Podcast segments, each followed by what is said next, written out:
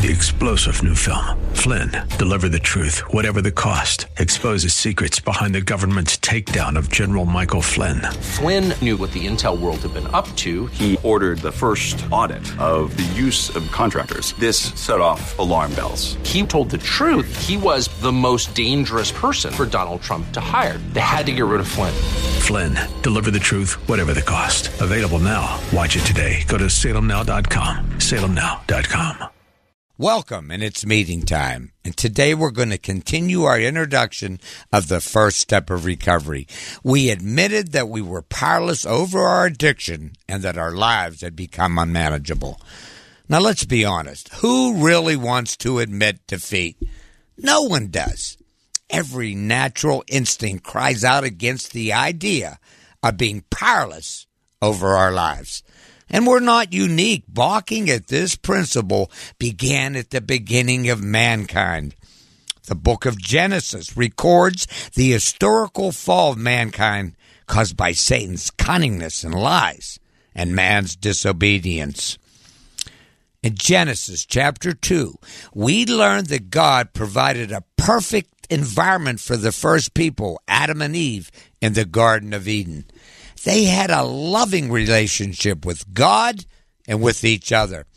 And they were naked, which represented there was no shame, no sin, and they were oblivious to evil. And the Lord made all sorts of beautiful trees that produced delicious edible fruit.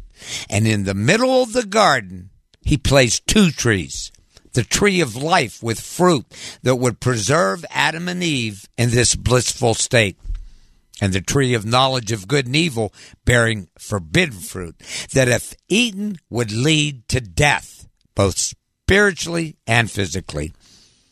And God instructed they could eat from every tree except from this tree of knowledge of good and evil. And God warned them, if you eat of this forbidden fruit, you will surely die because of your disobedience. Did you ever wonder why why God did this? Why didn't he create people who couldn't be disobedient? Here's what I've learned. The answer lies in the very nature of God. God is love and wants a loving relationship with you and me. He wants us to respond to Him with love in return, but this is only possible when we have the capabilities to choose. So God gave us free will. He wants our obedience because we love Him, not because we have no other choice. In essence, God didn't make robots. So God placed Adam and Eve in this garden to be obedient, loving servants to live happily ever after. Sounds like a no brainer to me. What could possibly go wrong? Well, the potential for a catastrophic event would only happen if, in their self centered pride, disobedience, ate the forbidden fruit and then they try to manipulate and control their own well being. Well, we all know this loving, obedient, blissful state didn't last very long. In chapter 3, Satan, the snake that he is, appeared on the scene. And the serpent convinced Eve with his lies and temptations, she wouldn't die if she ate this forbidden fruit. In fact, by doing so, she'd be like God with the wisdom of knowing good and evil. Well, both Adam and Eve succumbed to the serpent's lies, and they ate the proverbial apple that yielded threefold temptations lust of the flesh, lust of the eyes, and the pride of life. The fact that she took of this fruit and ate it lie the explanation of all sins, sickness, addictions, sorrow, suffering, fears, blame game, guilt, shame, sinful nature, and death that have plagued the human race ever since. The moment they fell into the serpent's traps of this mind control, their eyes were indeed open to the difference of good and evil. They immediately felt guilt and shame from their nakedness and disobedience. In essence, they lost their innocence. They became infected with the sinful nature that's inbred in every human being. And in their shame, they covered their naked bodies with fig leaves and they tried to run and hide from God. Talk about powerlessness and unmanageability. And God asked them, Where are you? Bringing us three points. The blame game. Eve blamed the serpent. Adam blamed Eve and even God. This woman you gave me. Man is lost, and God came to seek and save the lost. Amen? And in his grace and mercy, the Lord provided provision for their nakedness by the slaying of an innocent animal to clothe the guilty couple, which is a prelude to the robe of righteousness provided for guilty sinners through the shed blood of the innocent Lamb of God, Jesus Christ, for all who come out of hiding and come to believe.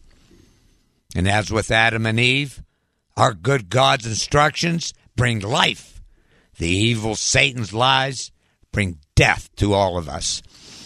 My friends, eating of this forbidden fruit, Adam and Eve struck a match and set the world on fire with the first addiction known to mankind sin. They ignited a war, a spiritual war between good and evil. And the battlefield, in our mind. This battle is real. Evil is real. Satan is real. Ephesians 6:12 the apostle warns us we are not fighting against flesh and blood enemies but against evil rulers, mighty powers and evil spirits. Satan's main objective is to separate us from God and to kill us spiritually and physically. And he continues to entice you and me with forbidden fruits of alcohol, drugs, pornography, gambling, food, money, and so on and so on and so on. He promises pleasure, euphoria, happiness, success, power, prestige, an array of lies, lies, and more lies. He will say whatever it takes to destroy us. In John 8:44, Jesus proclaims, Satan's a murderer. He was a murderer from the beginning of time. There's no truth in him. He's a liar and the father of lies. Hear me loud and clear. I tell you this from my own experience.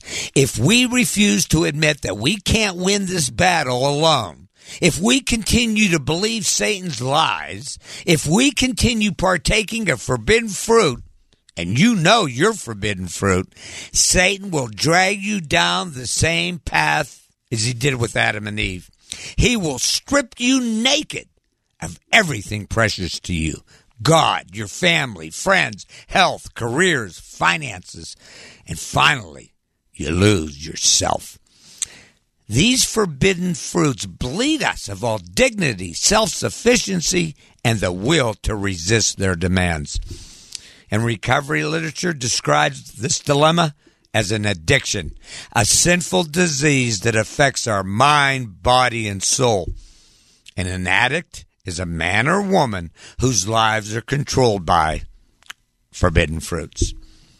And then we lie to ourselves. We have alien thoughts. I can stop anytime. I don't have a problem. You're the problem. Denial, justification, distrust, isolation, dereliction, guilt, shame, and in many cases, jails and death are all the results of this disease. And I have to tell you, these negative traits are coming attractions to our lives if we don't apply step one. We must confess, as the Apostle Paul did in Romans chapter 7. I know that nothing good dwells in my sinful nature. I want to do what is right, but I can't. Because of my sinful nature, I'm a slave to sin. Paul's describing the battle between good and evil in our minds. He's admitting he can't win this battle alone. I couldn't win this battle alone. And you can't win this battle alone. So who can? God could and would if he were sought. Paul continues, Thank God the answer's in Jesus Christ our Lord, because you belong to him. The power of the living Spirit has freed you from the power of sin that leads to death. Paul's talking about the Holy Spirit. If we confess our sins and ask Christ to be our Savior, He lives in us by way of the power of the Holy Spirit. This is beautiful. We receive the same Holy Spirit that raised Jesus from the dead. Hallelujah. God will use the same power within us to defeat Satan's attacks. Feed us the nourishment we need with good fruit, the fruit of the Spirit, to blossom and flourish in us each and every day as we recover and heal, one day at a time. Here's a powerful analogy that I took to heart and it's changed my life. As long as we live in this broken world, our sinful nature will never be eradicated. My friends, this is not the Garden of Eden. We are, so to speak, two spiritual trees the tree of the flesh, which is Satan's enemy lines, and the tree of a new birth, the home of the Holy Spirit implanted by our salvation. And once again, the spirit and flesh are in constant conflict until we are taken to heaven. And our part in this conflict is to yield to the Holy Spirit, to entrust our lives to Him as He defeats Satan's onslaught. And the way the Holy Spirit defeats Satan is by you and me staying connected to Jesus. I love this. In John 15, 5, Jesus teaches, I am the vine, you are the branches. Those who stay connected to me and I in them will produce much fruit. Apart from me, you can do nothing. When we admit our powerlessness and unmanageability, when we cling on to Jesus, God will prune, weed, and cultivate our lives to bring forth spiritual fruit that's promised in Galatians 5 22. Love, joy, peace, patience, kindness, goodness, faithfulness, gentleness, and self confidence. With joy and peace, we overcome the darkest days of our past. With love, kindness, goodness, and f- faithfulness, we restore our relationship with those we've harmed. And with patience and self control, we persevere through the difficult times. We stand firm against the snakes temptations. Please hear me. This is not a quick fix. This principle is not a one and done. We didn't get sick in one day. We're not going to get better in one day. We're going to have struggles and we'll never recover on our own power. But God's more powerful than any enemy or evil that we'll ever face. In Ephesians 6:10, Paul implores us, be strong in the Lord and in His mighty power. Today, I speak to you with 29 years of recovery and healing, and it all started by applying this first step into my life. Today, Jesus Christ, the vine, is calling you to be a fruit bearing believer by surrendering your life to Him.